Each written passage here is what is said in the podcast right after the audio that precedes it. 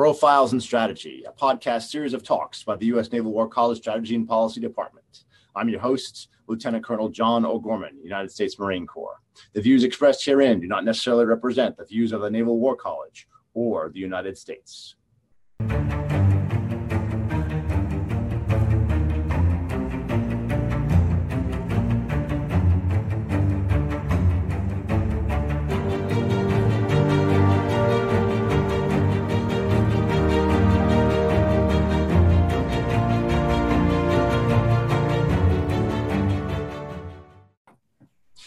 Right. Hello and welcome, everyone, to Profiles and Strategy. Uh, still episode 21, but part three of episode 21, The Endless Wars. This time focusing on uh, ISIS, what, uh, uh what our veterans here know as uh, Operation Inherent Resolve, or the, uh, but the whole regional conflict of, of ISIS in Syria and Iraq from about 2014 on. So um, I'm Lieutenant Colonel Jon O'Gorman, United States Marine Corps, your host. Joining me today, fellow professor colleagues from the Strategy and Policy Department here at the U.S. Naval War College. First, we have Colonel Pat McCarthy, PhD. Welcome, Pat. Jon, uh, fellow colleagues, thank you for the opportunity to discuss this relatively important uh, case study, and I look forward to the discussions that we're going to have today. Outstanding. Next, we have Lieutenant Colonel Mike Shaw, PhD. Welcome, Mike. Jon, thanks for having me. And last, but certainly not least, we have Burak Kadercan. Dr. Dr. Burak. Did I pronounce that right? Proper that's Turkish close. That's very, very close. Better than the Kader Khan. So, you know, always, as always, Jon, good to be here. Good to be, you know, having this with you. Awesome. Thank you for having me. Uh, my pleasure. Okay.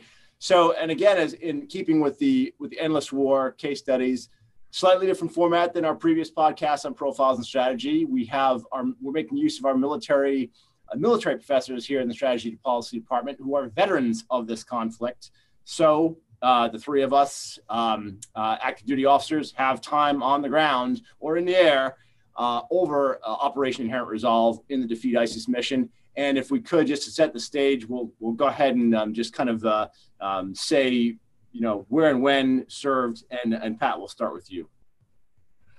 So a little bit out of order, right? Because uh, we did some some pre gaming and some discussions, right? But I served in, um, you know, in support of Operation Inherent Resolve, uh, in support of a SOCCENT element, uh, both SOCCENT and CJIATF of Syria, from uh, 15 to 16, 2015 to 16, right?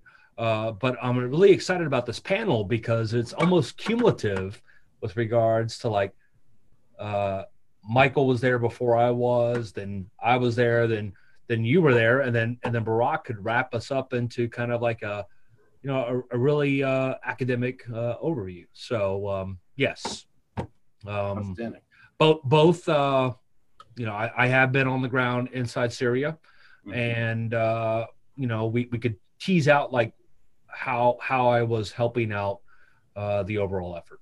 Awesome, thank you. And and Pat, just for our listeners on uh, uh, other platforms here, SOCCENT Special Operations Command, Central Command.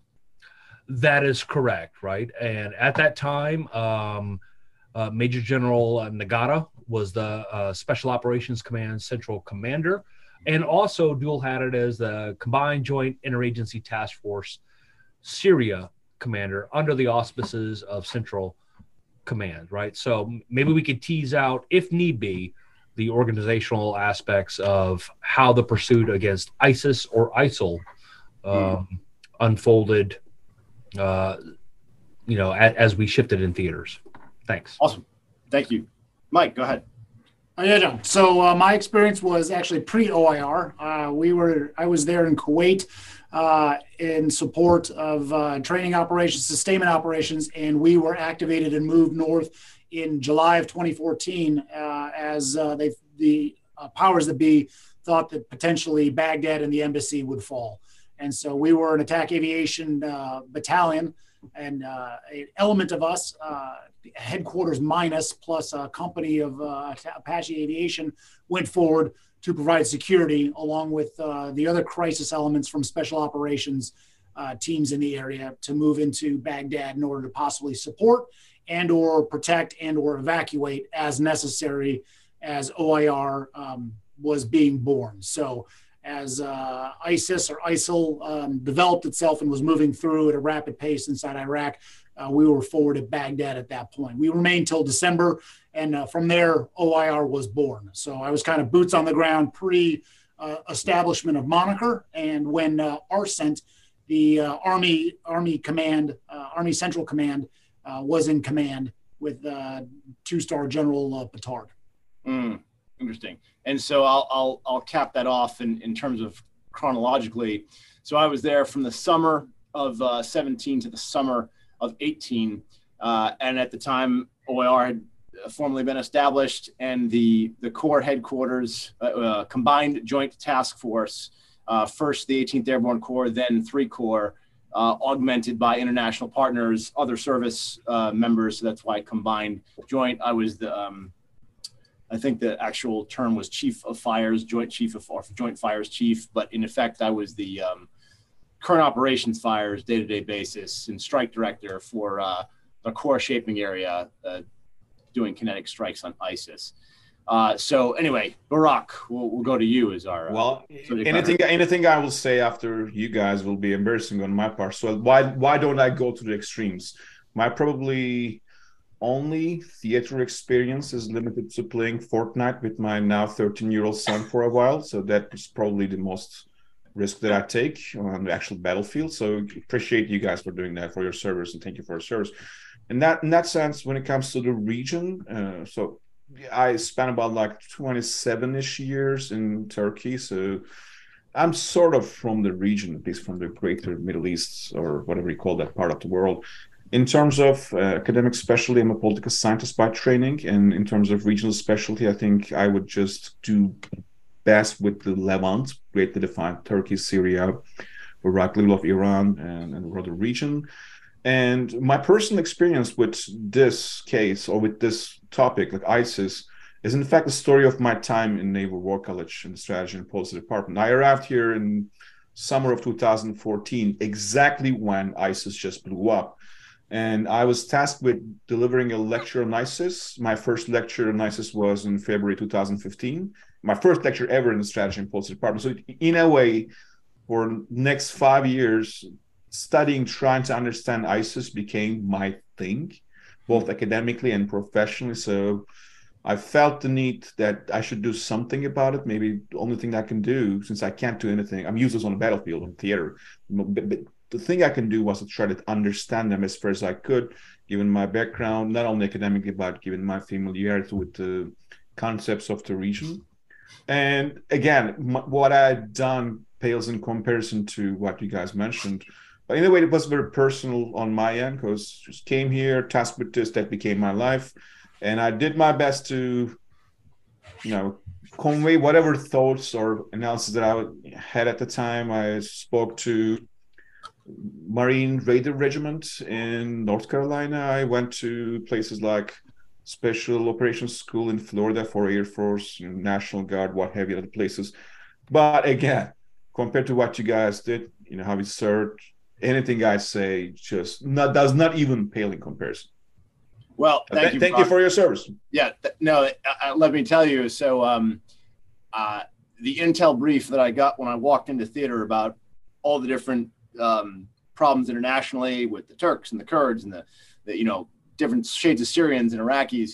You nailed that in your lecture for uh, for this one. The first time I saw it, I was like, "Wow, that's uh, you know he got this from open source, and uh, you know he's obviously got did some good uh, good digging. So hopefully we can get into some of that stuff. But um, so I want to put this for our first question. Put this uh, entire portion of the case in the in the context or this part of the case in the context of the overall case war on terror as we talked about in our afghanistan portion we open we you know open the opening salvos of the war on terror. We decide to go in and get osama bin laden into afghanistan. And ostensibly that's our primary theater. And as we talked about resounding success in terms of the initial political aims of go into afghanistan uh, topple the taliban. We didn't find osama bin laden but okay. So, but then a year or so later, we decide to open up a peripheral theater or a secondary theater, as we say in the lexicon of the course, in Iraq. And you know whether or not, as Clausewitz says, that was truly exceptionally rewarding, and we had the the resources and the it was worth the reward and risk to do so. That's you know uh, um, uh, an open question, right? That happens. Our emphasis on Afghanistan goes down. Taliban resurges in the in this intervening decade. Stuff's happening in Iraq. We we we create a lot of jihadis. Um, by 2008, new administration is coming into office, so strategic reassessment happens. We decide to go back to Afghanistan and surge there, and then basically draw down all of our forces in Iraq, which one could say creates a power vacuum. Some of the same jihadis that we had fought in Iraq and from the 2003 on or 2004 on time frame now become the lead um, actors, if you will, in the Syrian civil war. And as we're dealing with Afghanistan from say 20, um, 2009 on to, on to 2013, Syria falls into a civil war. From that, ISIS is born, and they end up taking over half of Syria and half Iraq, almost getting to the point of of um, of taking over Baghdad. So the question part of this is did we did we create the problem we're talking about now in, in terms of ISIS? Um, and Pat, why don't we start it with you? So, Jon, you ask a very, very in depth question. And um, there's like a, a, a potential academic or at least examination challenge here, right? We want to delineate into neat little packages that you know ISIS was created following Operation I- Iraqi Freedom, or um, the name is actually escaping me. Right, uh, New Dawn, Operation New Dawn, yeah. uh, as we transitioned and left Iraq. Right, but you know, in in the scope of uh, examining this in a uh, comparative case study approach, you know, uh, we need to probably look at the formation of ISIS or ISIL, uh, almost um, in retrospect to like World War One, the interwar period, and World War Two. Right? Is this actually multiple different campaigns from the enemy's perspective, or is this all interrelated? Right? Mm-hmm. You can trace back, you know, and there are scholarly articles and numerous books and articles. You can trace back the formation of ISIS and ISIL to 2004 and also bring out aspects of the true global war on terror, right? Zarqawi, um, an Al Qaeda affiliate, uh, began the application of radical Islamic violence to advance a, a, a political and religious agenda. Mm-hmm. Um, that led to numerous disparate um, Islamic radical violent groups that uh, completely transcend transcended the entire environment. Right? Did we create this? Some may say yes, some may say no, right? But definitely the battlefield in Iraq, you know, post 2003, created opportunities and a vacuum to rally people with political grievances and motivations to come in and fight a Western power. It's dangerous, I say dangerous, to um, attempt to uh, distill this into three separate chapters of the global war on terror. All right, and and I, I look forward to the uh, debate and discourse from uh, you know our, our colleagues here. Mm. Okay, good stuff. So, Mike, you were there in the days when um, ISIS almost overran Baghdad. Any uh, any thoughts on this one from from that perspective? So from the from the perspective of whether or not it's the U.S.'s fault, again, uh, you know, again to take a, a, a, medium medium line answer, it's kind of as uh, Burak did it his in his briefing this morning, his lecture, right? It depends. Um, I think, right? I mean, the U.S. the U.S. left Iraq uh, in the hands of the Iraqi government uh, with a trained military and police force in the capacity, you know, that uh, the best that we could at that point as we as we retrograded out. Upon departure, that leaves a vacuum. Syria is in civil war, right? There, you know, the Assad regime is fighting amongst his own people for position and power. And that itself is creating vacuums. Um, so there are people that uh, have benefited, right, through the U.S. forces and uh, and international forces being in the Levant area, taking, being able to target and practice and train and move in that kind of kinetic capability. People that have grievances either against the international system, against the U.S. deliberately, or against you know the local leadership, um, as we see with you know individual bombings within you know within either mosques, within markets, within you know just um, you know police stations, etc. Um, so I you know I, I guess to say it depends. I think the U.S. has some responsibility in the fact that we injected ourselves into the land, you know, into another area of the world. You know, we as an expeditionary force, we were there, which means upon departure, the, the environment has changed based on the footprint in the sand that we have left. And so to say that we had no responsibility in the creation or result of you know ISIS or ISIL being developed, I think would be um, inappropriate. But then also, to, as DePat said, right, to try to to try to bifurcate it and poke in the chest and say, "U.S., it's your fault you led to these instabilities. And so if the US hadn't done X, then Y and Z wouldn't have taken place, I think is also inappropriate. So I think there are, you know, as, as, as the nation that is expeditionary in, in, in nature and moves throughout the world, um, assisting and trying to, as, as we've discussed in previous podcasts, you know, balance the moral or the hubris of the nation, right? When you are a hegemonic power, um, where do you sit and what do you do? Um, I think there are repercussions, good and bad, that take place from that. So I think there's probably there is responsibility in the U.S. for the development, but I wouldn't say that we necessarily like we didn't form. It's not the fault of the U.S. to say that it formed ISIS. Hmm. Um, if that middles the ground enough to to placate. Okay, fair enough. Burak, what's your sense on this one? So I think I, I totally agree with with Michael and Pat on this, and probably mirroring what Pat referred or talked about a little bit. I think when it comes to did United States create ISIS, I think the question can be reframed such that uh, did United States create the conditions for ISIS to flourish? I think in, in that sense, my answer would be rather uh, qualified. Because when people think about ISIS, they think about ISIS as something that just was born, say, in mid 2014. It was a time we started paying attention to ISIS. And in my journey, intellectual journey, and trying to figure out what was happening, what happened at the time. By 2014, even the Western media did not even perceive ISIS as a big threat. But when they took over Mosul, declared the South in Caliphate, then it became became a problem for everyone. But it was a problem uh, that can be traced at least to 2004, 2003, 2004. Abu Musab al-Zarqawi, who had a very, very different sort of understanding of Salafis, you know, in jihad than AQ Central. So then the question becomes, if we approach ISIS as something that just blew up after 2012, 13, 14, what have you, then I would say not much could have been done 2009, 2010. Maybe more oversight with respect to what Iraqi central government could have done or could shouldn't have done.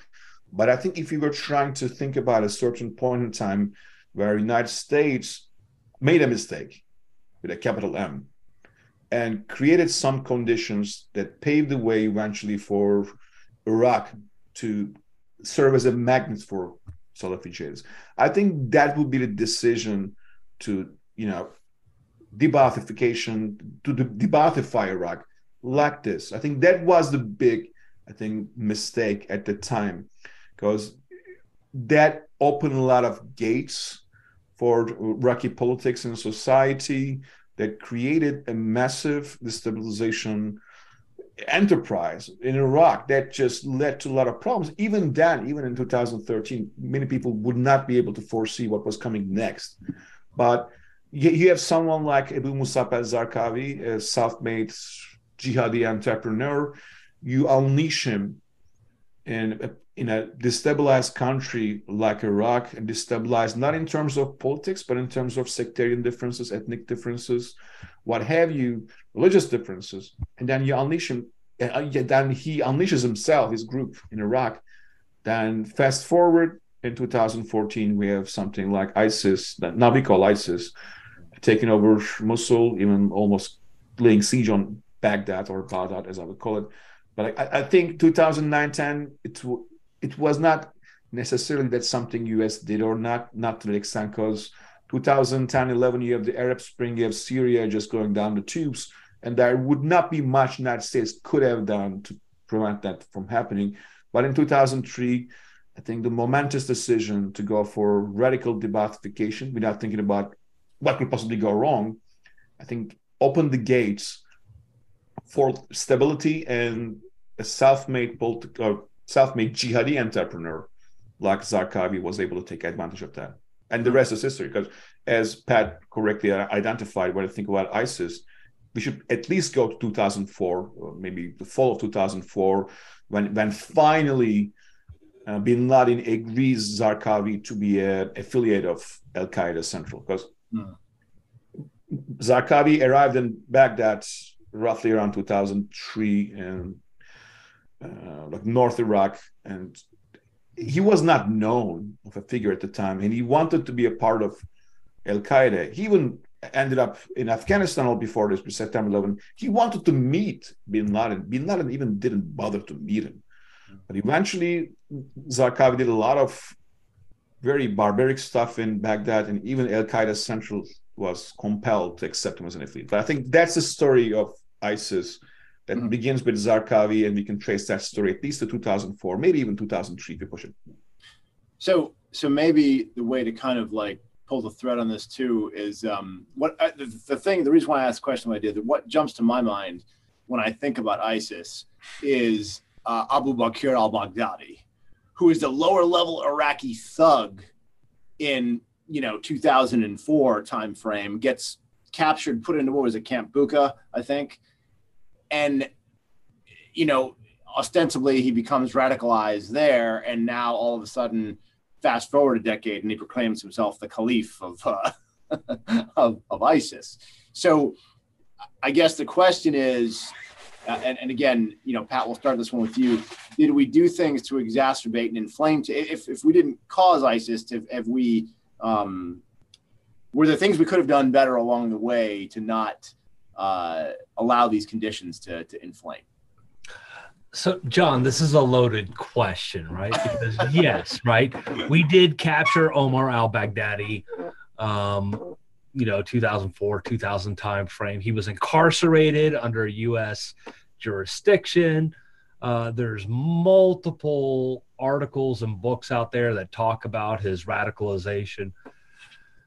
Do we know? I mean, you know, uh, Al Baghdadi's not with us anymore, so we can't ask him like, when were you radicalized, right? Um, but here's what I can tell you, or at least my perspective, right? Both as a practitioner and willing to explore and reflect uh, on this situation. Burak asks a very um, in depth question Did we create the conditions? Okay. Um, possible. 110% possible, right? And there's other literature and other studies out there that show radicalization not only in the the the war on terror context, right? Like what is prison behavior and what opportunities, what audiences are presented. Okay.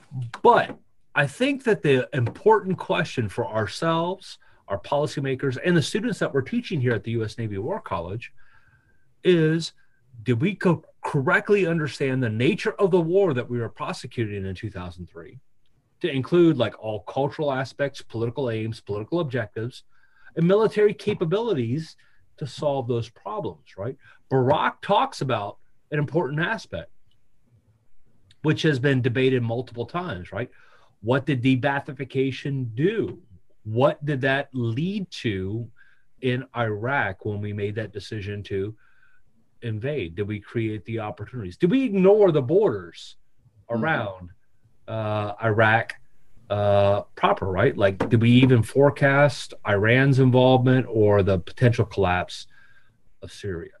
Very complex case study that nobody really has the answers to, Jon, right? But we all have at least a, a mechanism of exploration from both our, our, our experiences and our pursuit of trying to understand and distill what happened, why it happened, so on and so forth, right? I, So I I'll guess close there, but um, Okay. you know, at the same time, like let's let's uh, chat about it if that, if that's what we like to do. Well, I- I, guess you could also uh, make the argument as um, uh, hearkening back to our interwar case study that the Sykes-Picot agreement and the drawing of, of lines uh, has exact because what is it at, at one point when ISIS uh, crossed the border and was taking over territory in Iraq, you know, they got on one of their propaganda videos and said this marks the end of the Sykes-Picot agreement that was that was fostered upon us, you know, hundreds of years ago, whatever, you know, back back in 1920 so so yeah there's there's some historical historical sense there too in the in the region but um and, I would like to share, right? Like, while I'm no expert, and maybe Burak has some different regional perspectives that I could never even appreciate just based on depth, experience, right, and and heritage, right. I, I would even say that it, it, it transcends the Sykes-Picot agreement uh, from the interwar period. You know that that that we were we were engaged in a cultural battle, from my perspective, that transcended potentially millennia you know all all said and done. And um that's why it's difficult to really distill the isis battle from afghanistan or iraq. Are, are you saying this is an argument about secular islam versus radical islam in some ways? Is Uh, that what what i'm saying right or at least like what what i would like to introduce for consideration right uh, as one of our course themes is uh, understanding the cultural dimensions Mhm. of war right? And uh, maybe even a historical appreciation which leads to understanding the nature of the conflict right? Um, and without jumping you know to to previous discussions that we've had about the iraq aspect of the global war on terror right? There were aspects of an insurgency. There were aspects of a civil war. And just having personal experiences uh, in the in this conflict right? I mean i did not understand until later on the true elements between the schism that was being fighted you know being fought between um, different elements inside iraq.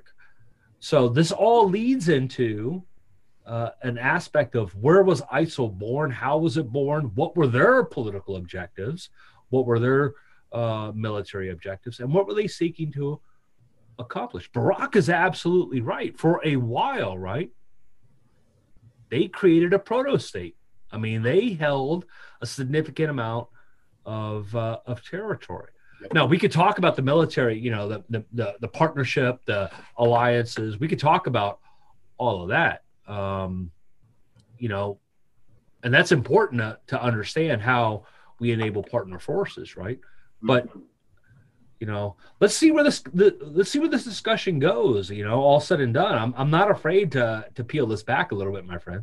fair enough all right Burak why don't we jump to you on this one So you know, one thing I could say is uh, there's the I think if you could jump it in time machine and go to like early 2000s, you know, 2003, 2004, 5, 6 onwards, I think there's the political element and there's the ideation or ideological element. By de-Baathification, I was referring to more to the political element. And it's a metaphor I use in some of my lectures, but I think not for the senior course. So you can, in 2003, you can look at Iraq and you will see a problematic, say, political entity, right? Yeah, Baath party at the top, lots of problems from within. And then you look at Baath party and then you identify Baath party as a problem. The question then becomes, what kind of problem do you think Baath party is? If you think Baath party is like a virus, so Baath party is the Baath party is the virus and it makes all Iraq sick. If you think that's the case, what you should be doing is kill the virus and the body will heal itself. And that was the path taken. But if we were to look more carefully, and if we were to take the cont- contextual, the contextual details more seriously, what we would see would be the following: Baath Party might be bad; it was in fact very bad, killing machine. But Baath Party was not necessarily like a virus. Once you take the virus, the body will heal itself. Baath Party was the problematic foundation of a problematic building. right? So if you think Baath party is a virus, you kill the virus and the body will heal itself. But if Baath party is in fact problematic foundation of, of a you know high rise, you take out the foundation, good or bad, the entire building falls apart, which I think was what actually happened. So I think that's a pol- that's about misunderstanding the political environment or political context. When it comes to the ideational side, I think Pat is 100% right. And you're also right about bringing the Sykes-Picot element because if I have one specialty in the world, it's the ter- it's the concept of territory. You know, and I, I, could say, and I've just done a lot of research on this, the territorial ideas and practices of groups like ISIS. They are unique. So what makes groups like ISIS, or what made ISIS unique, was they did not oppose the borders in the region only. They opposed the idea of Westphalian borders because they argue Westphalian borders, the, the modern state system, is first artificial, mm. second, it's a Western construct, mm. third, it would not, it should not fit the greater Middle East, right? So when they were trying to, you know, destroy the image of Sykes-Picot, they were not only trying to destroy the you know Syrian-Iraqi border, they were signaling that they don't care about borders. And, the, and once we look back in history, look at the historical caliphates uh, from say 17th century, 17th century, 7th century onwards, they did not operate with borders. They did not operate within the Westphalian system. So what they were trying to accomplish was trying to create, if temporarily, temporarily the illusion that somewhere in the Middle East, we are now going back to the original territorial, political, social, religious order.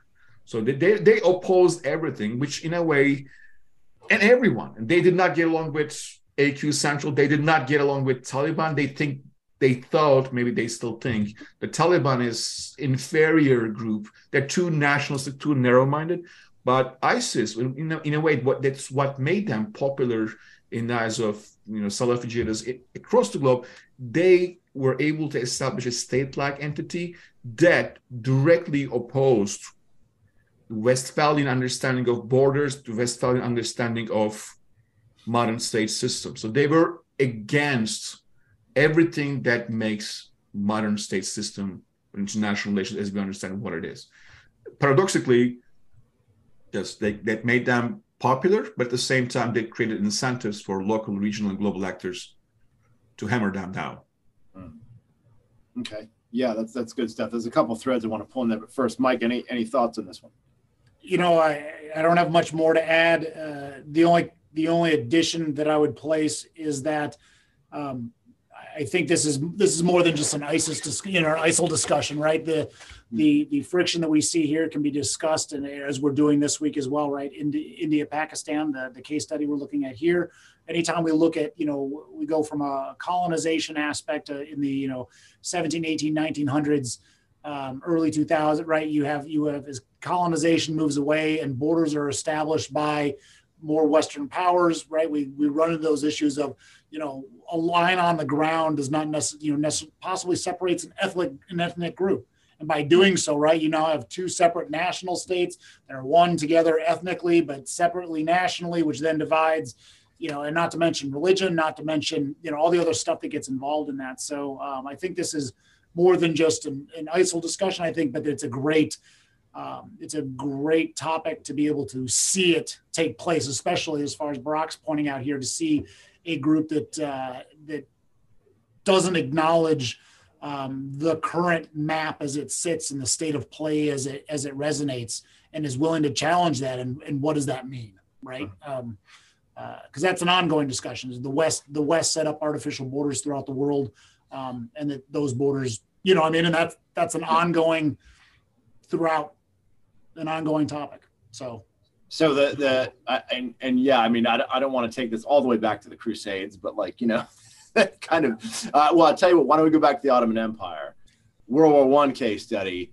All of the peoples in this region are living under one roof, so to speak. But then, as soon as the Ottoman Empire falls, and you have the Sykes-Picot Agreement, and they draw lines on the map that separate Kurdish populations across um, uh, Turkey, Syria, Iraq, Iran, um, and and you know now um, to say nothing of, of, of ethnic Turkomans and, and, and uh, you know, yep. Iraqis and all the other ethnicities that are, that are going on there. But we then, because we see the threat in ISIS, attempt to ally with, we need, you know, on the ground forces in the, in the region, indigenous forces, as we would call them. So we choose the Syrian Kurds as our ally in, in this. And yet they're uh, at war with with the Syrian government. The Turkish government is at war with them. Who Turkey is our NATO ally, and um, and we're at the same time trying to back Iraq, keep them from falling. But there are, and you, do a good job of, of kind of delineating this down in, in, your lecture, Burak, But there's everyone's got a gun pointed at, you know, uh, two separate ways here. Um, so to to pull a question out of this out of this quagmire, um, you know, unity of effort, unity of command, and we're we're backing, we're choosing allies that are enemies with our other allies. Uh, what is how? What is the glue that is? Is it is it just that ISIS is so terrible and so brutal uh, that we we end up kind of you know making some type of of agreement with even like the Russians and the Syrians to to defeat them first? Like how are we? How, how is this? How is this going down? Just for for everybody listening at home, why don't we, uh, Burak? Let's start this with you. Excellent question, and uh, the lecture I deliver for the senior course for SLC uh, does not deal with the theater, but as Jon alluded to in other courses or, or our intermediate course, I talk almost entirely about the actors in the region. So I think it's a good, good opportunity because the students won't see my theater-based details or maybe chaotic, uh, say, description of the region. But the thing is, and, and also it's sort of not even a point, it's a tautology tautology, which is th- things are complicated. So when, when we look at, say, if you jump in the time machine, go to say summer, fall, in winter of 2014, here's what things look like from the perspective of Turkey, for example. So Turkey has been fighting Kurdish Workers' Party since early 1980s, called the PKK. And the PKK also has affiliates in other countries too. So they have their bases in northern Iraq, and there, there's the PJAK in Iran or Iran, and there's the you know, PYD or YPG, regardless of whatever you pick, in Syria, which is a more recent establishment. So when the Syrian civil war happened, uh, what Turkish government did, and we can talk about why, but I don't want to take too much time. The Turkish government, President Erdogan and the government, decided that Turkey could end up as a kingmaker and democracy bringer if there's a word like that in Syria. So they just openly backed those who opposed Assad. And they remain obsessed with toppling Assad and emerging as kingmakers in Syria roughly around 2016. So if we go back to 2014, from what I know, open sources, obviously, United States thought of Turkey as the most natural ally to fight against ISIS. On, on surface, it makes a lot of sense. Turkey, even to this day, remains one of the most secular Muslim majority countries in the you know in the in the world. And ISIS ideology directly targets Turkey too. They don't like it's not like oh these are Muslims. So ISIS sort of hates it and hates the kind of governments that Turkey had. So when the United States asked for hey you know what why don't you know we go to you know Syria and take care of business when it comes to ISIS and Turkish military is rather experienced when it comes to fighting you know wars or limited conflicts in even rougher terrain like northern Iraq and decent NATO member, a lot of uh, say capabilities including drones and you know air force. But Turkey at the time was obsessed with toppling Assad. And from what we know, they made a Turkish government made a counter offer. Hey, I'll help you defeat ISIS, but you help me topple Assad, which is something that States did not want to do at the time. So, given that YPG or PYD, the Syrian Kurdish group, is affiliated with the you know the PKK, Turkey's nemesis for almost like half a century. When the United States decided to go with YPG, Syrian Kurdish militant groups in Syria, from a military perspective, it made perfect sense because the Syrian Kurds were becoming the main target for ISIS. So they were fighting for their lives. You cannot find more motivated people in that country to fight ISIS. And they were trying to connect their three uh, discontiguous, uncontiguous, non-contiguous territories and cantons in northern Syria. So they have all the all the motivation, and they proved themselves to be kicking competent uh, fighters on the ground. So from a military perspective, it made perfect sense. But from a political perspective, that move to fight ISIS through YPG or PYD created a political firestorm between Turkey and the United States. Even to this day, I mean, it, when I when I left Turkey 20 years ago, I would say Turkey, most Turkish people did not necessarily like United States. There was some anti-Americanism there, but right now, after 2014, 2015, to this day, anti-Americanism in Turkey, ooh, mm. off the roof. And this was also reflected in the government's position too. So I think there's a what I'm trying to say is there's a trade-off between military efficiency and political, you know, efficiency or political consequences, military consequences. So in a way, maybe the United States did not have much of a good option other than supporting YPG to defeat ISIS. But it was bound to come with the consequence of Turkish and American relations going very bad. I mean, the PKK YPG Syria issue, and since I get lots of questions from the press or from other, places from you know State Department, what have you, I, I say the same thing every single time. Turkey and the United States have lots of problems. Almost all of them can be solved through some kind of negotiation, other than the you know, YPG or Syrian Kurdish militant group problem. That is not going away, and that is only getting worse from the Turkish side. Okay, Pat, go ahead. So Burak, right? You know, uh, in in the spirit of scholarly debate, right? And I appreciate your perspective.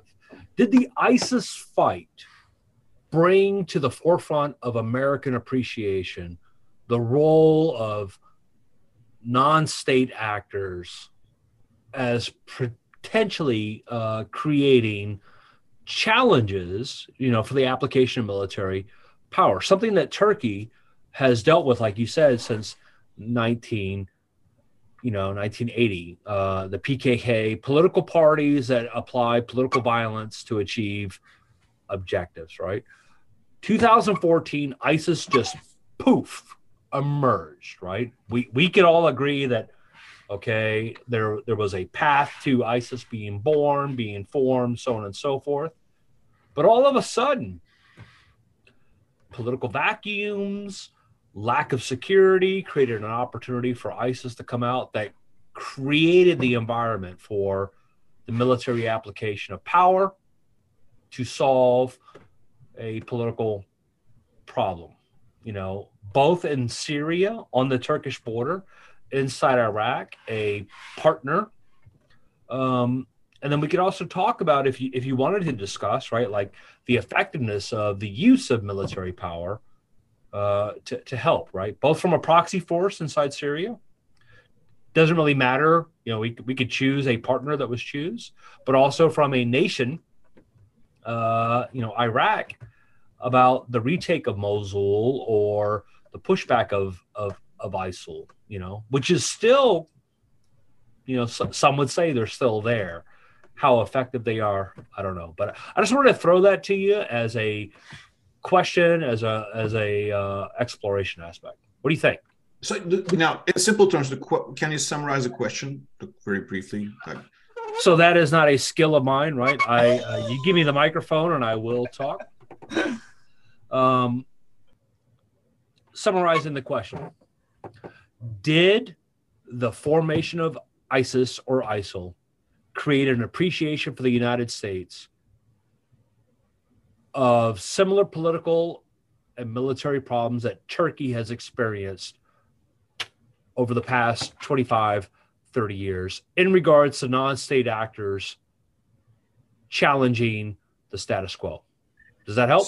Uh, it helps. So thank you for it. So, you know, it's difficult for me to answer if you're if you're alluding to like the regional perspective but i can most certainly talk about a turkish perspective. So there's not much of an appreciation for the united states defeating isis through ypg in fact the, the discourse in Turkey has reached to the level that educated or uneducated, if I were to pick some random Turkish citizens from Turkey and ask them the same question, most of them would say the following. I kid you not. Well, United States used ISIS issue to help YPG, to establish a state-like entity in northern Iraq, northern Syria.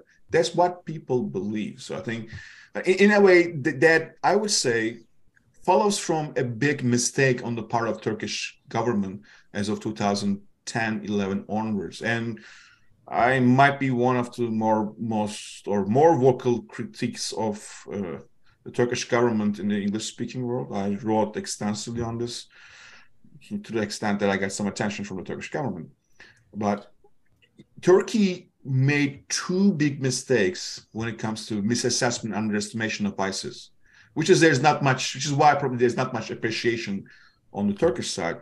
First, the Turkish government underassessed or underestimated what ISIS was. The, Tur- the, the Turkish Minister of Foreign Affairs and then eventually Prime Minister at the time when ISIS was freaking out the Western world, he called them a bunch of angry Sunni kids. I'm like, that, that's not what they are. And he and the Turkish government also underestimated the panic that ISIS created in the Western world hmm. because they were obsessed with the task of toppling Assad. I mean, it's difficult to explain right now, but that's where they were going. So they just they just did not pay attention to ISIS and how the West saw ISIS. And fast forward from the Turkish side, and I can't say for everyone, but from my observations, a lot of people ignored that episode, ignored the fact that Turkey for about like five, six years was obsessed with toppling Assad. They only focus on United States helping or supporting YPG. So from their perspective, there's not much to appreciate. From their perspective, it could be a conspiracy against Turkey, you know, carried out by United States. I know these may sound too conspirational, but that is the state of the nature and the discourses and debates in Turkey about United States involvement in the region.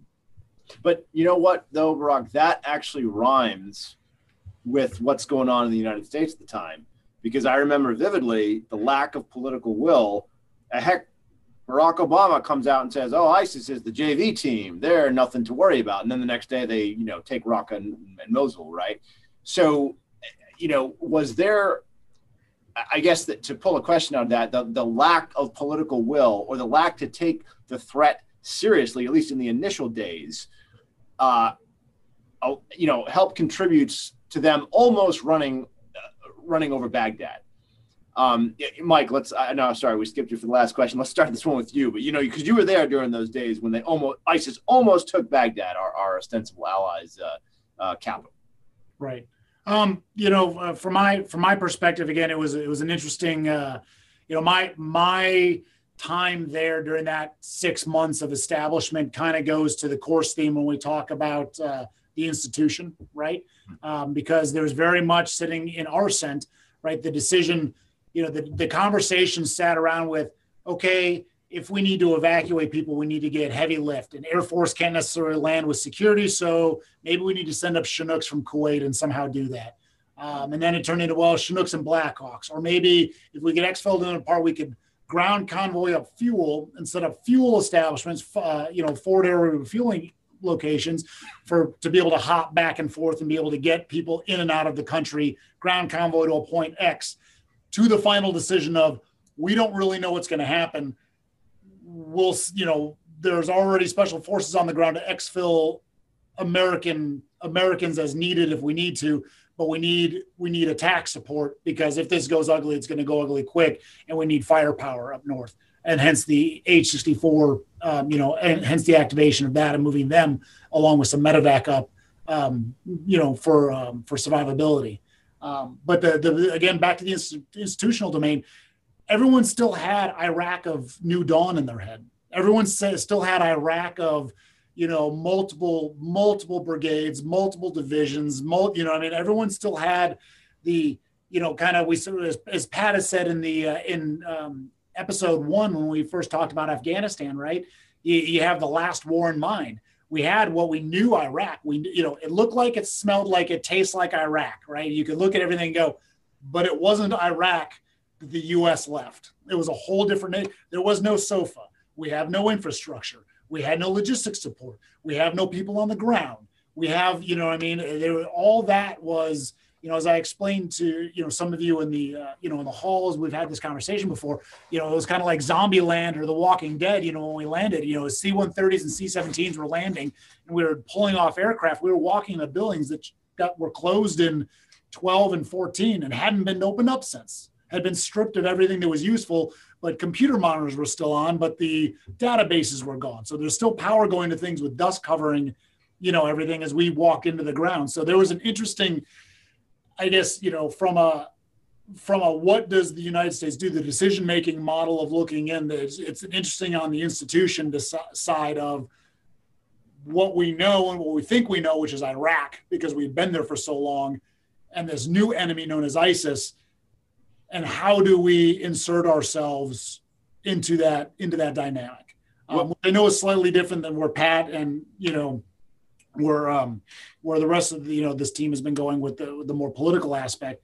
Um, but I think it's something to look at there is the institu- institutional domain. Oh, well, let me let me throw this one back at you because what you just said sparked the thought. We talk there's institution, yes, but there's also the decision for war.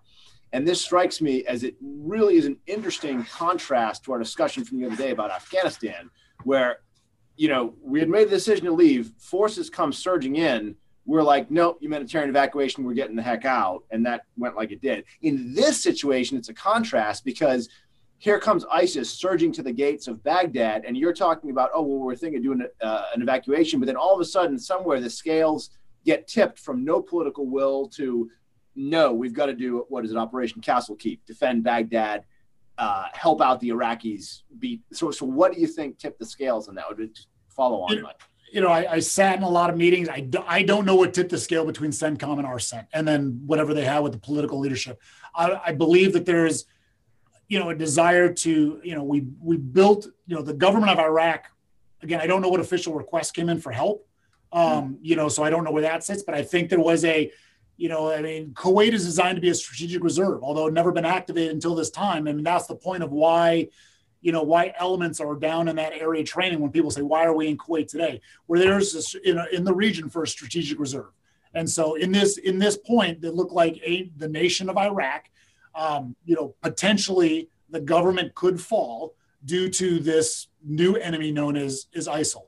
And you know so while there was a desire to protect and possibly exfil you know the embassy and us personnel that were there uh, my understanding was, you know, the, the ambassador and team wanted to stay, you know, and so it was a how do we support the government that's there and protect what has been established? Because I mean, they they they were a surviving government. We can say you can say what you want for how they're operating, right? That's that's their call, but they are they you know they've been established, they've been voted in, they have their constitution, they are a functional government in Iraq, and so it's a matter of how can we help protect that. And so it was we need to protect U.S. personnel, which is we need to send firepower and we needed to then be able to help protect the government. And we were on a very tight leash. It wasn't free reign. Again, back to the support.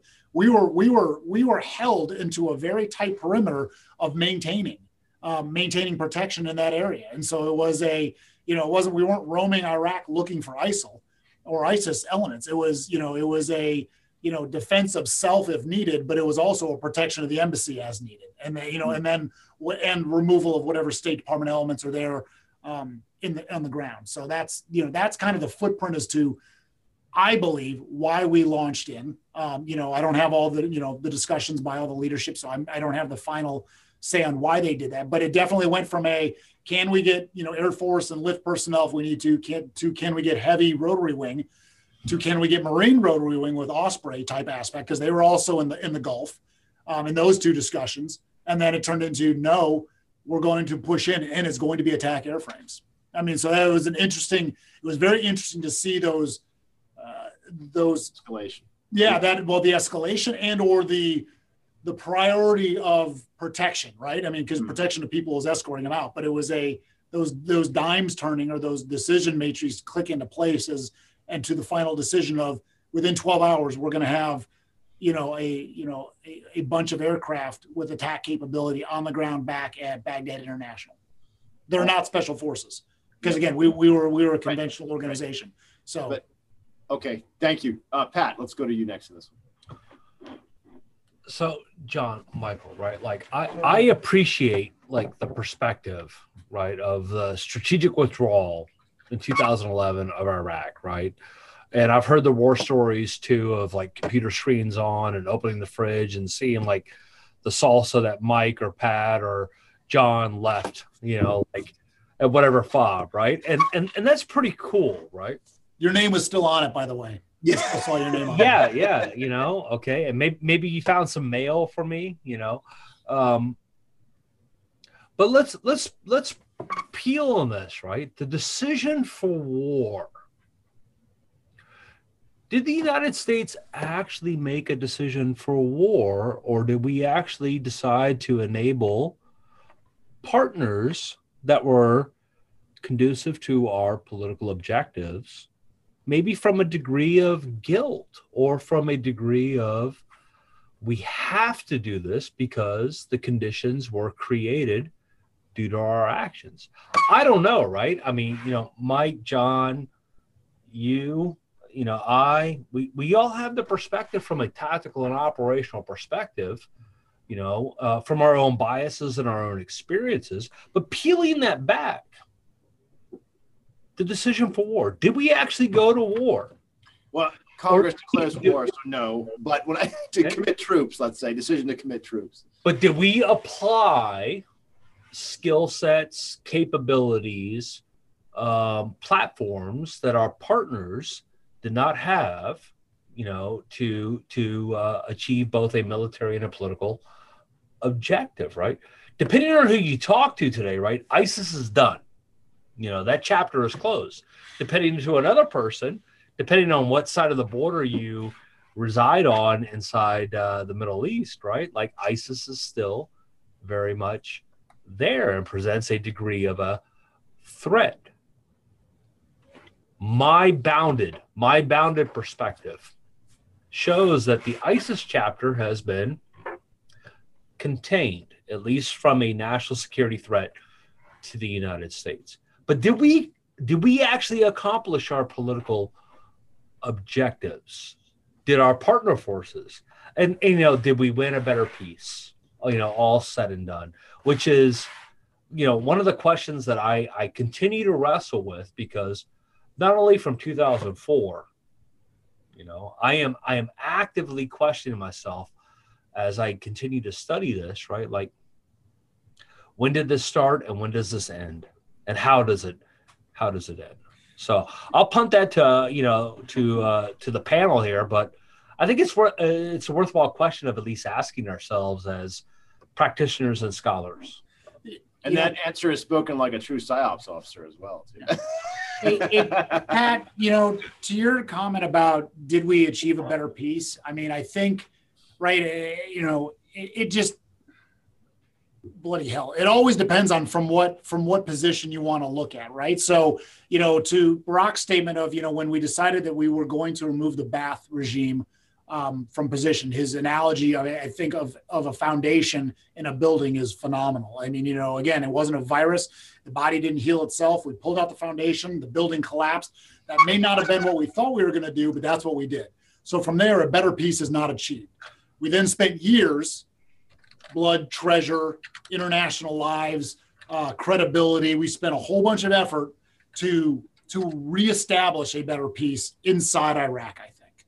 Um, you know, for for whatever reasons, for however long, and whether we should have stopped sooner. I think we did our best to try to establish a better peace upon departure, and upon departure, a better peace to some degree had been reestablished prior to invasion. Now, with you know what why did we then move in again i think you're right i think there is a did a better peace exist than following isis i think the answer is yes whether we went in for guilt or not, I you know again I, I that I I can't speak to, but the but the idea that like watching the operators on the ground help assist planning and see the Iraqi as, as we've talked about see the Iraqi military move through inner Baghdad to make to secure it and then slowly start to push out to see them fight ISIL, not US forces fighting ISIL, right? This wasn't the hey, we got the fight, you can be our partner element and come in with us. To see Iraqi military stand and Iraqi security forces stand ground and push back, I think that nation has a better sense of peace. That nation is now supporting itself, right? Because the idea was Iraq was going to collapse, right? That was the, I mean, that's why there was a possibility to remove US personnel for the fear of the nation falling apart. And it didn't. It paused, it stopped, it got its feet together. And with US assistance, air power, which we provided, you know, um, you know, with eventually some ground support with other things, whether it was intel planning, other things, because we knew it grew into another operation, our uh, operation Inherent Resolve. Um, I think that there was, I think a better piece is growing out of it. I don't know that is the best piece, and I don't know that it's the piece that people want to see, but I think it is a better piece than it could be, I guess. And that's, I mean, you know, that's, I don't know, that's a good answer. I'll add one reinforcing fires to that, Mike. The Iraqi army that I saw in 2007 and the Iraqi army that I saw in 2017 that was literally going house to house, room by room, clearing ISIL out of Mosul and you know uh, uh, the, the uh, Al Qaim, Fallujah, those towns, night and day difference. So, I, and not that's the military instrument isn't always the the best indicator of a better peace per se. Sure. But it is one data point. Well, from the data point of the military is standing on its own, yeah. conducting its own operations. Yes, we may be supporting with air or other things, but again, that's that's what a nation such as the U.S. can do. Right, we can provide advantages to partners whether it's politically, whether it's regionally, you know, we can provide things such as intel, air power, navy, naval power. We can we can provide aspects to governments that, that are lacking those capabilities to give them advantages to put down an enemy or put down something that is potentially eroding their nation. And I think that is something that we we have the ability to do. And I think we've showed it there with ISIS. With ISIS, we didn't have to send in the you know 250,000 ground troops right? Along with, you know, 250,000 contractors to make this happen, right? We were able to do it with, with, with, I mean, in the scale, minor deployments, hmm. you know, minor involvement. So, um, that's Pat, my. You, yeah. Thank you, Mike. Did, Pat, did you want to have a quick comeback? But I know we need to get Burak in the conversation here, but.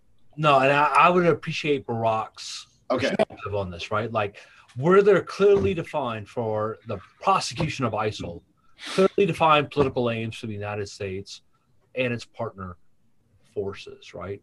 And and maybe we could even touch on like a policy strategy match on that, right? Because it's while it's interlinked to the other aspects of the global war on terror, there are certain lessons that can be pulled from the ISIL prosecution aspect about potentially a policy strategy match, the application of skills uh, capabilities and assets to achieve uh, your end state.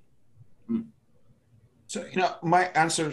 So I'll have two you know issues to talk about. The first one comes to better peace, better state of peace from even if it's only from our perspective. I think 2003 comparisons are you know open to debate. They're just too complicated. But I think when it comes to 2014 onwards, I would say United States was able to achieve its primary policy objective.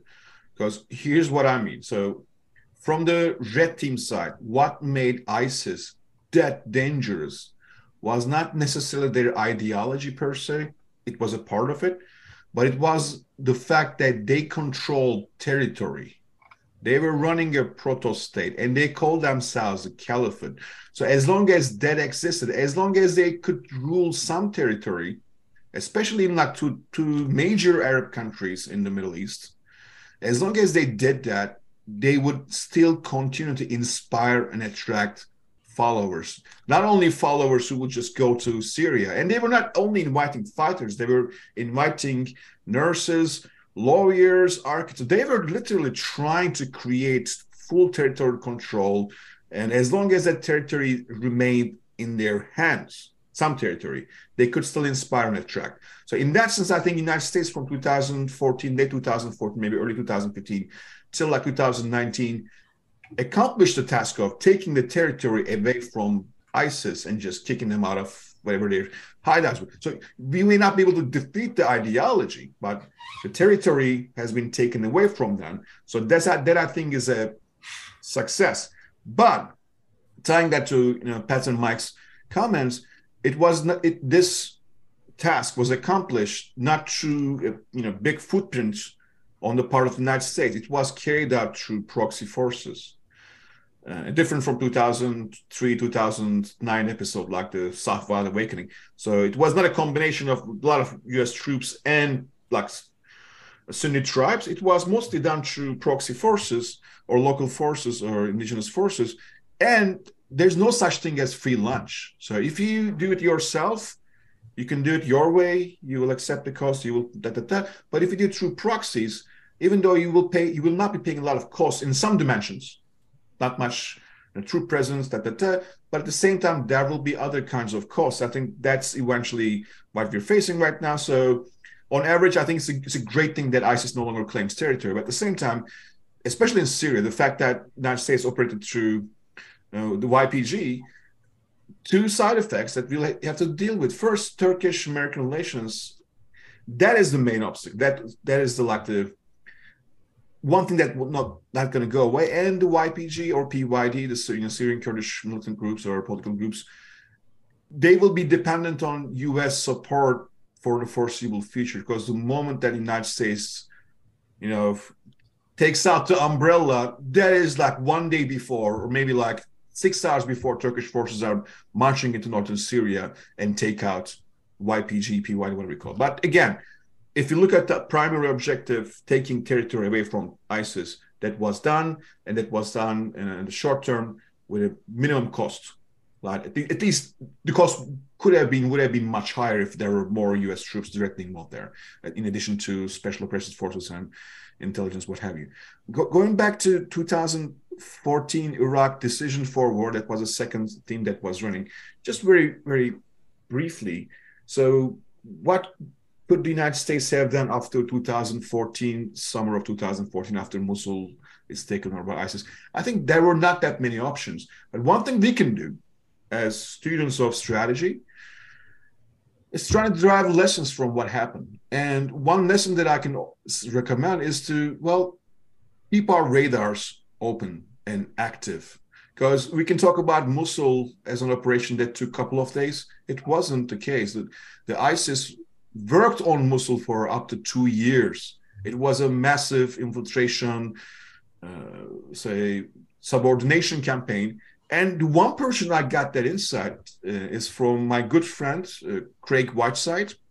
He's a professor at Naval War College in Monterey. And he also spent at least two, maybe three tours in Afghanistan as an army officer. So Craig wrote his dissertation in 2009. And as early as 2009, he was warning about what was going to happen in Iraq.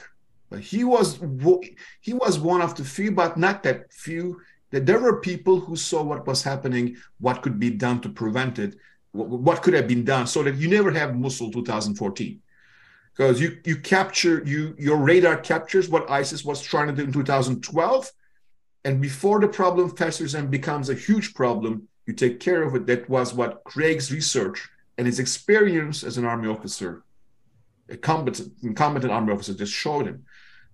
And I think that's the lesson we may drive from all of this. Okay, something, some things were good, some things were mistakes, but what can we drive from the episode? And I think the lesson to drive from 2014 uh, Iraqi episode is well, just keep our radars open. We, we should not think that something is not showing up on our radar, it's not making the news, that the problem doesn't exist. You know, more attention to local intelli- local regional intelligence, you know, maybe more attention to what they've been doing. Hmm. And one good thing that uh, United States and its allies learned from the episode of, say, prisons like Camp Bucca is the, the, the, very first thing ISIS or uh, Baghdadi did 2010, 11, 12 period, they just busted those prisons open and they just got their fighters back. And they tried to do the same thing last year and the year before that, but they could not achieve the same level of success because the local actors, intelligence officers, they knew that something like that could have happened. So I think that that would be the lesson. Let's not get to a point where ISIS comes back online somewhere and is at the Mosul stage. If you pay attention to the problem, not like if you don't if you obsess with the problem we're going to make problems of our own.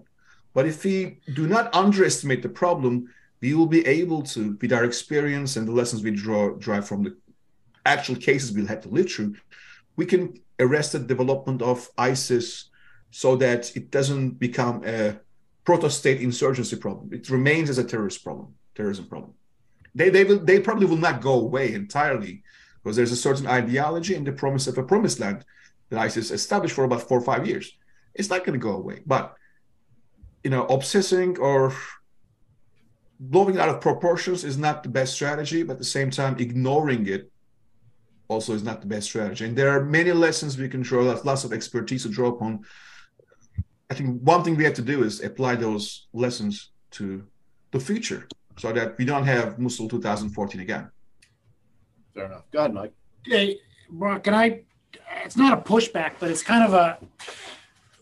I'm trying to figure out how to how to phrase this. You know, I understand the second and tertiary effects that you've mentioned that you know with, with siding with YPK um, or PPK. Um, but the question is, is with that and kind of like the you know indications that we had in 2009 that led to 2014, and we weren't you know putting up those being more aware and assertive and not having our blinders on. I agree with you. It's a fine line to walk, right? Because you can't obsess on one side because otherwise you get run into you know decision paralysis and, and you're always focused on chaos. And the other side you can't ignore.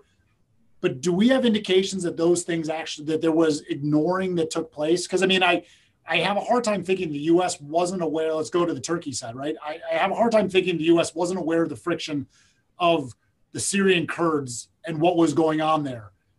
So while none of us are in the were in the room, you know, uh, to you know to know why the decision was made to support that, I understand how that gave us a military advantage in Syria, but to say but to think that we didn't know that that was going to you know frustrate or completely alienate Turkey, um, you know, it almost you know it almost seems like you know I would think that we have people that understand that situation that would be uh, uh, briefing the leadership, and it was a choice, right?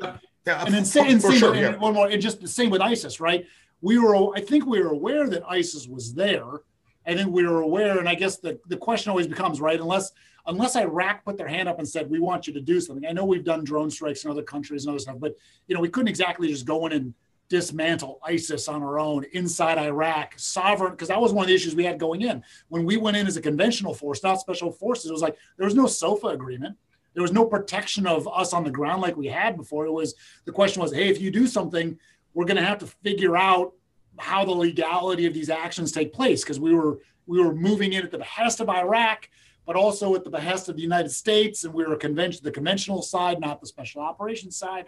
So I don't know where do you where does that line go, or do you? I mean, do, I don't think we do. We is it? Do you have evidence, or do you believe that we ignored ISIS, or that, or was it just a choice that we chose them not to be a significant actor, actor, and yet they just caught us off guard.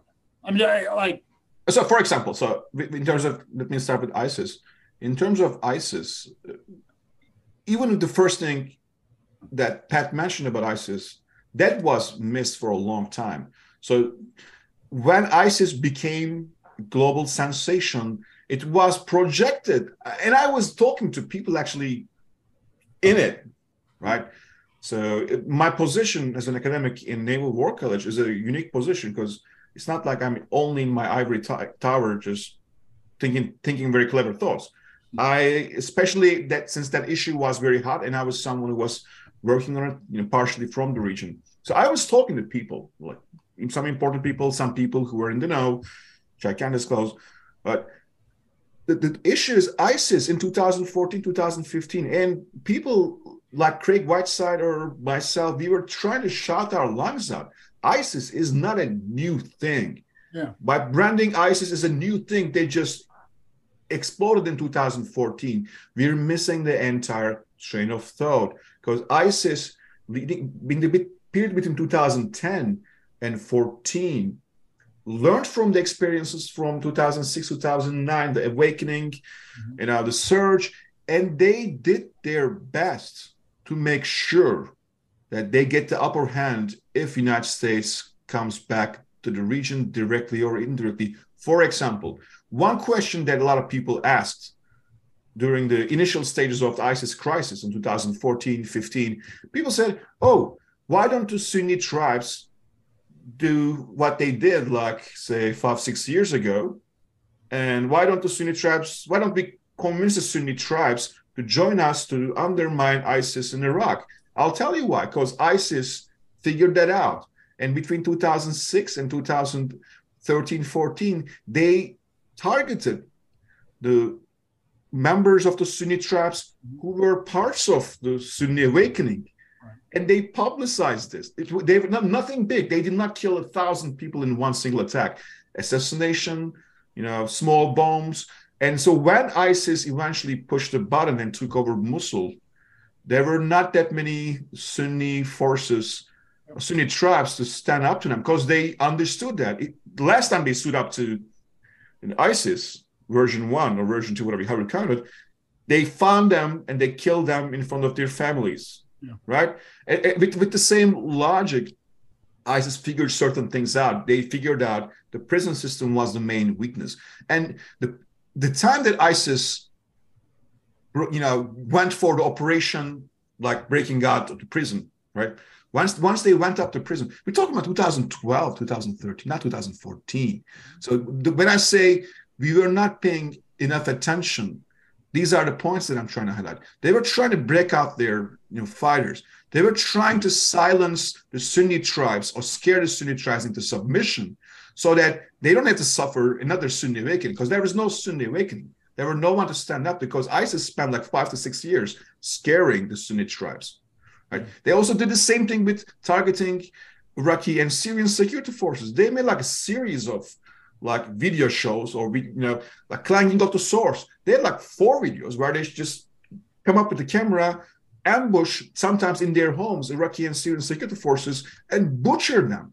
Yeah. Like literally say uh, torture porn of some sort and they put them online.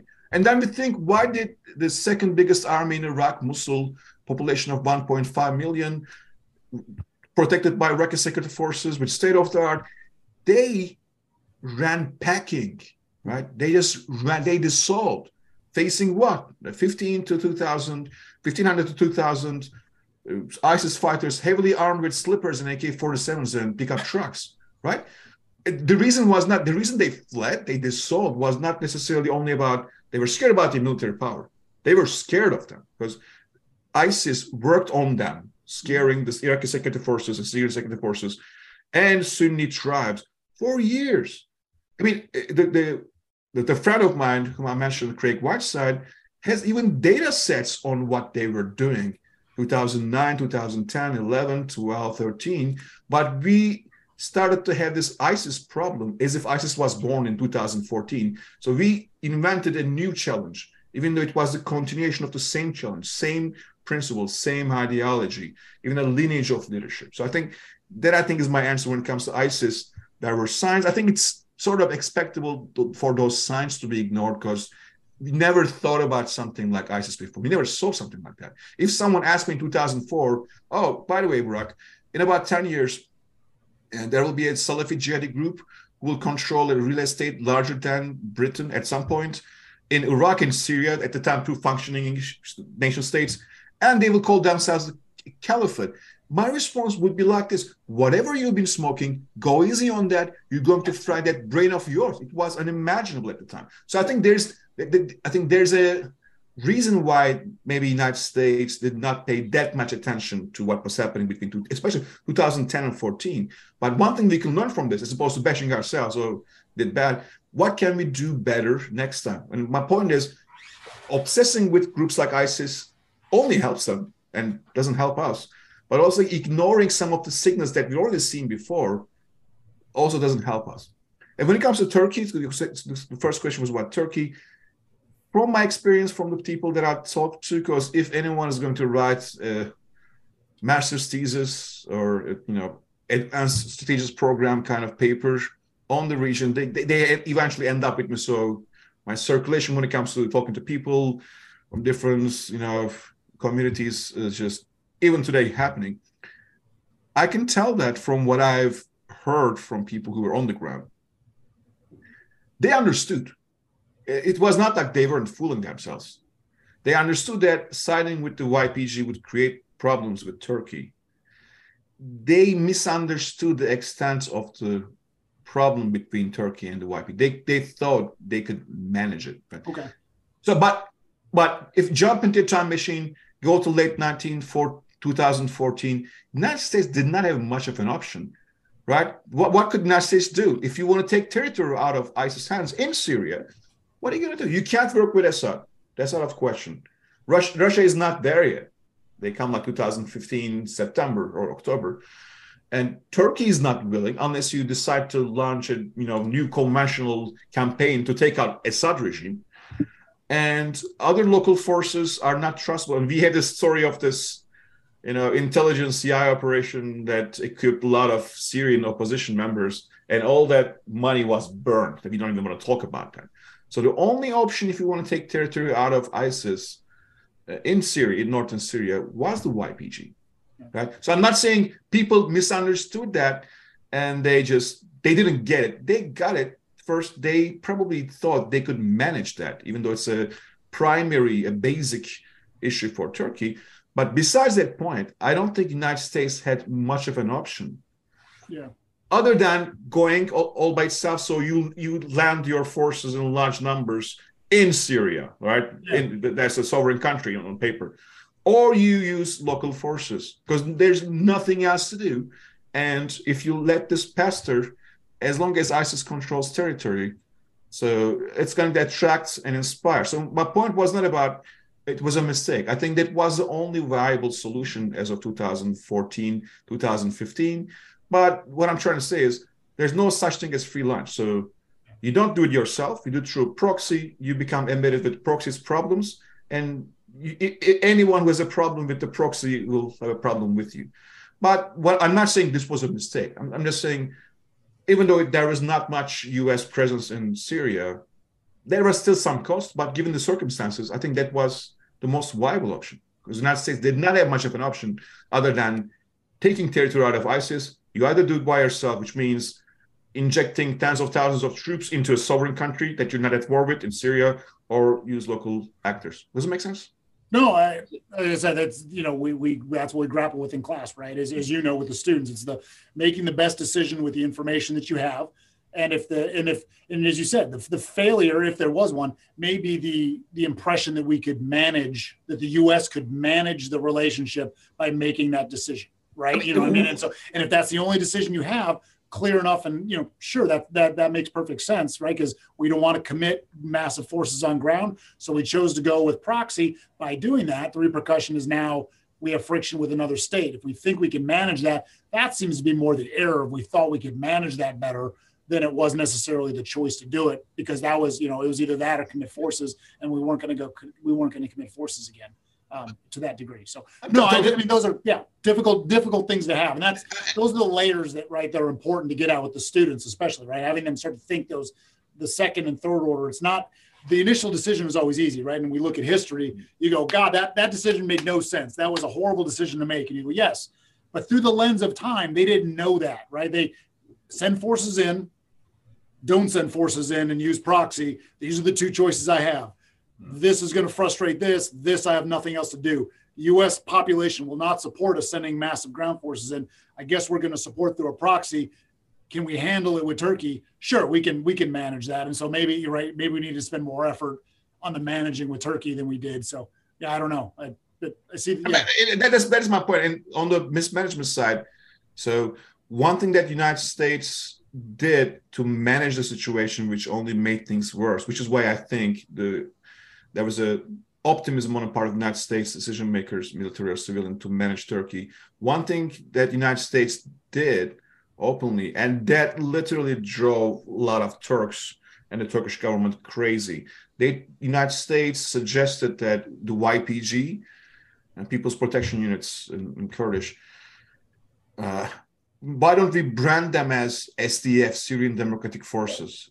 but having more Arabs joining SDF, but remain leading the YPG leadership in place, hoping that Turks, Turkish government and Turks would look at them and say, "Oh, it's not the YPG, so it can't be the PKK. It's, it's something else. The SDF, something new. Oh, Arvet." I think that was the assumption, but I can't overemphasize what kind of an insult that looked like to Well, the Turkish and- government and, the Turkish people. Burak, if I could interject too, it didn't help that when when they liberated Raqqa, the flags they put up didn't say SDF; they said YPG, the yellow and red, you know, banners. I mean, they, they put they put the they put the picture as a flag. They put the picture of the founder of yeah, the PKK, Abdullah Öcalan, who's Right. you know in a prison in Turkey since 1999. So Yeah. it's like, oh my god! And Raqqa is not even a, like a Kurdish majority city; so a Sunni Arab majority city. So those kind of signals for the Turkish government and the Turkish people, like, oh my god! So I, Failing I will say, I will say Failing this. the brand recognition. That's what we need. Yeah. We need Yeah, that's right. That's I will brand. say this in terms of managing, um, trying to manage Turkey. There were, and it wasn't in 2014. I was there in, in 2017 and 2018. But when the um, when the Turkish army invaded Idlib, Syria, uh, which is a majority uh, Kurdish area, Afrin or Idlib? it was it was um, it was I Idlib. think- Because Uh, it's, in, it's in the northern no, uh, northwest. That- that's yes, Afrin. nor- no, yes, northwest. Because Idlib is still Oh, like I'm- maybe it is patch. Afrin. I'm sorry, maybe it is Afrin. You're right. Anyway, they invaded that part of Syria. This is in um, what late uh, 2017, early Yeah. 18 timeframe. Um, it was almost campaign failure for us because literally uh, that's where General Mazlum, the Turkish uh, uh, general in charge, was was from, as well as uh, most of his fighters in the army. Um, they basically, they you know, they were pushing ISIS to the to the Euphrates, and they almost we almost had them beaten. And then all of the you know Syrian Democratic Forces, the, the Kurds, Syrian Kurds, wanted to go back to to fight the um, you know the, the Turks in uh, up in Idlib there. So uh, or or Af- Afrin, but um, yeah, that was interesting. We were asking the National Command Authority, "What do you want us to do here? What what is?" And not only did the the National Command Authority, of which, by the way, General Secretary Mattis was the, was a secretary at the time, didn't come out and do anything. They actually came out and supported the Turks because Mattis made a statement that says that Turkey has some legitimate security concerns. And that was all it was, and it was literally it was almost cam- campaign failure for OIR. But so we we definitely kind of placated the the Turks Yeah. in that one. I'm not saying it, it you know maybe it was the band-aid on the broken arm, but that was that was kind of shocking for us um, it being in theater at the time. Uh, but it, it it states where our priorities, you know, or, or I guess the delicate game, the complex game we were we were playing. But yeah, go ahead, Pat. So you know th- this is great great discussion right? I mean we've got practitioners we've got academics we've got scholarly perspectives right? And and i think this highlights like some of the concepts that we try to at least tease out here at the uh, u.s navy war college that may be even unique just to our institution right? Like this this reminds me of the boxes of war and a nature of war discussion. Do we understand you know the local regional and global perspective you know in regards to this specific case study right? Our political aims from the united states perspective may not have married up to the turkish or the iraqi or even the syrian uh, perspectives right? The syrians were fighting a degree of um, insurrection themselves and they sought out a partner force as well but you know, we have solved nothing here today, right? Am- amongst the the the four of us, right? But we have demonstrated that we are still searching for a degree of understanding, not even explanation of understanding, because this chapter in American military history and uh, political prosecution of military objectives has yet to be resolved.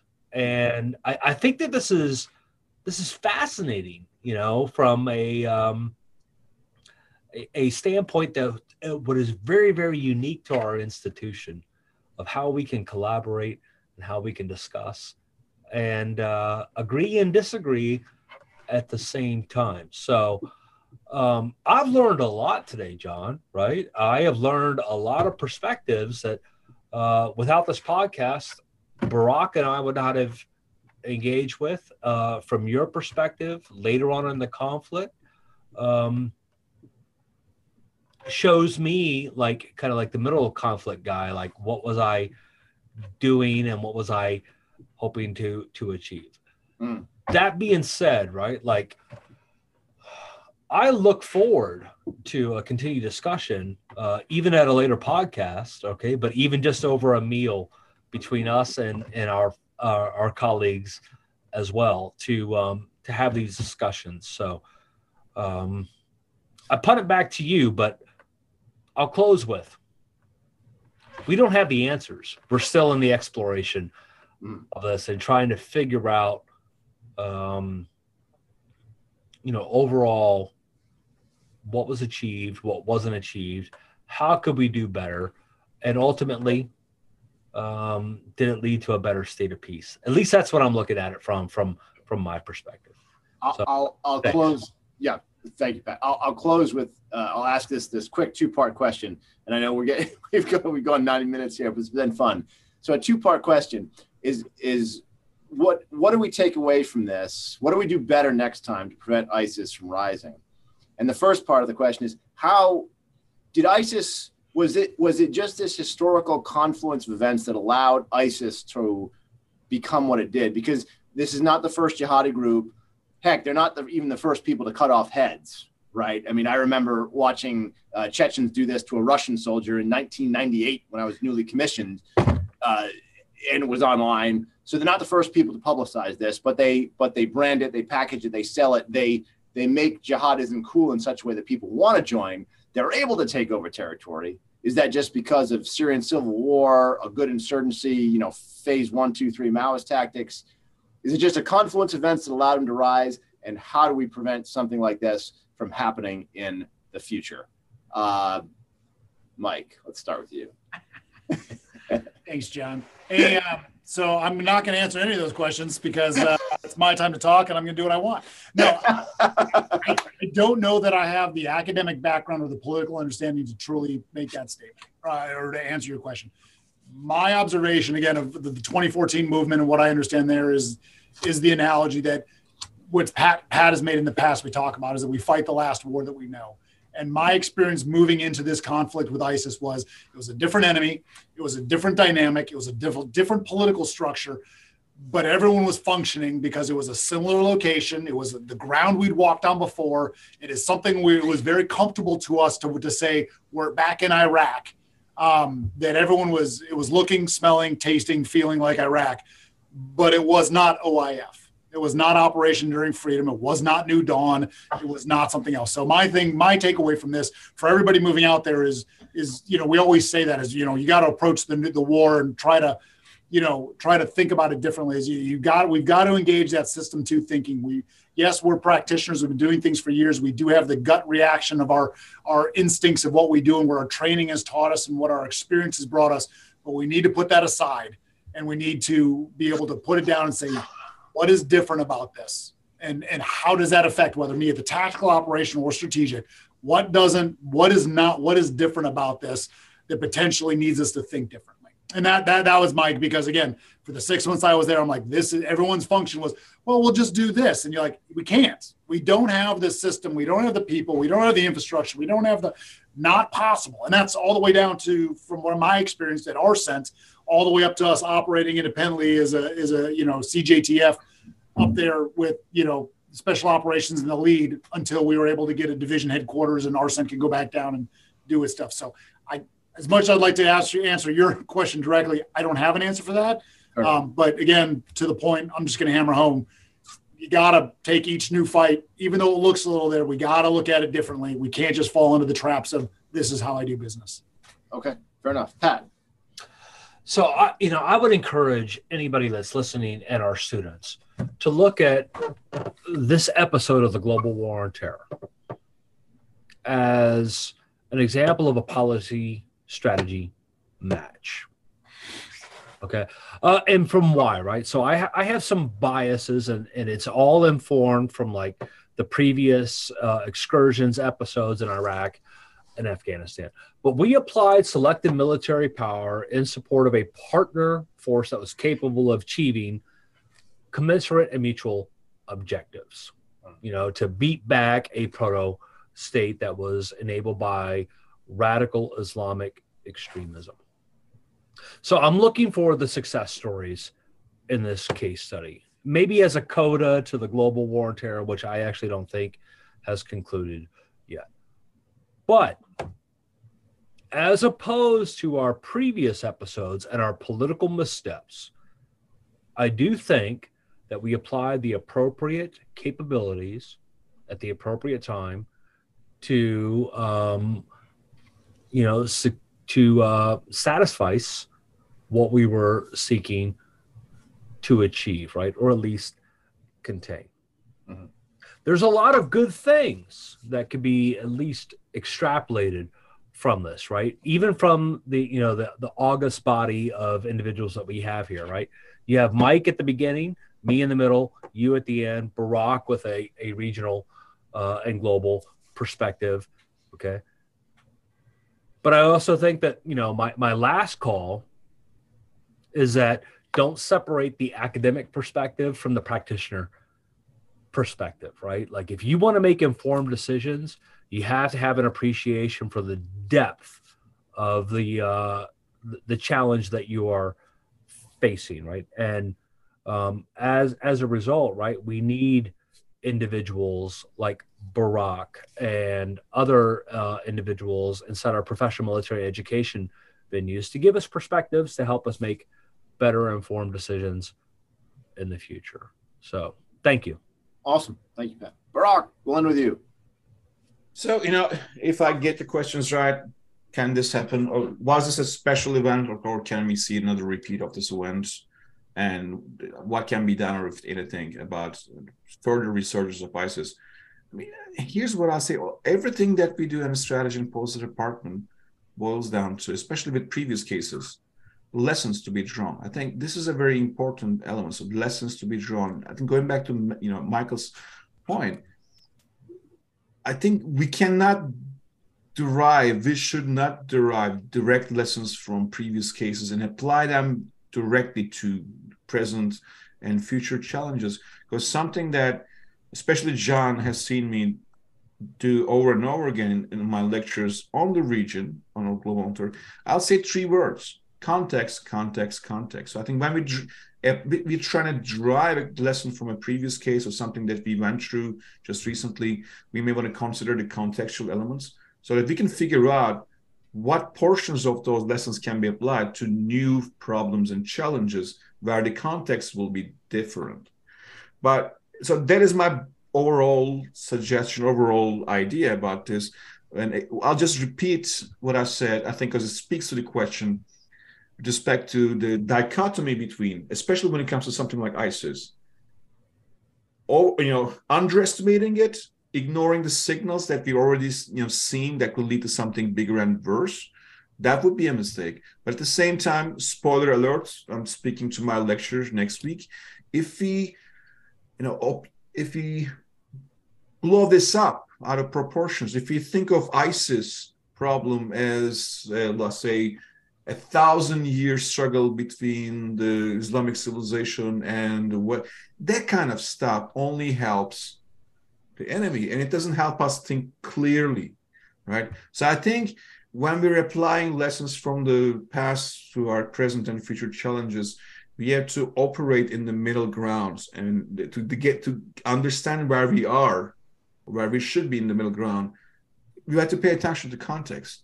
So there might be a ISIS version 4 or 5 in sub Saharan Africa, maybe in Indonesia. We don't know, right? Or in Afghanistan, somehow. Or maybe back in the Levant or the Middle East. But when it does, when we have a question like that, we should be able to figure out the signals leading to that outcome. And when it comes to the solutions, we, we cannot apply whatever worked or didn't work in previous cases directly to other geographies and time periods. We cannot say, hey, this worked out in Syria, or this didn't work out in Syria, so let's not do this, or let's do this in sub-Saharan Africa or you know South Asia. So the context will be different, and we have to take into account that every single time there will be some lessons that we can draw and apply. But if we say if we think that the lessons drawn from a certain context directly is applicable to other contexts, we will only be shooting ourselves in the foot. Mm-hmm. So I think a balanced approach where we don't ignore problems so they fester and become very big problems, or where we just don't blow the problem out of proportions so we can we become obsessed with it. So I think a middle ground might be the better way because if you're obsessed with one problem, then we may miss out on other problems that are rising at the same time. Awesome. And, oh no, go ahead, please. I was going to thank Jon and Mike and, and Pat for the very, very, say, fruitful discussion, at least on my end. And I'm speaking as someone who's been speaking since like 10, 15. Normally, normally, and I'm being super honest about this. Normally, I would say from the you know private message, Jon, I'm I'm just fading out. Just just let's finish this. But I feel bad now wrapping up the conversation because I think, it was, as Pat mentioned, it was a very fruitful and lively discussion. And thank you all for that. Awesome. Thank you, Burak. Yeah, that it was, uh, it was, I'm sorry to everyone who listening. We went long today, long, but it was a interesting and entertaining podcast. I, uh, I get a lot out of it being, having been a veteran of this campaign. So, uh, find it fascinating. All right. That's all we have time for. Thank you, gentlemen, for your insights and observations. And we'll see everybody next time on Profiles and Strategy. Thank you.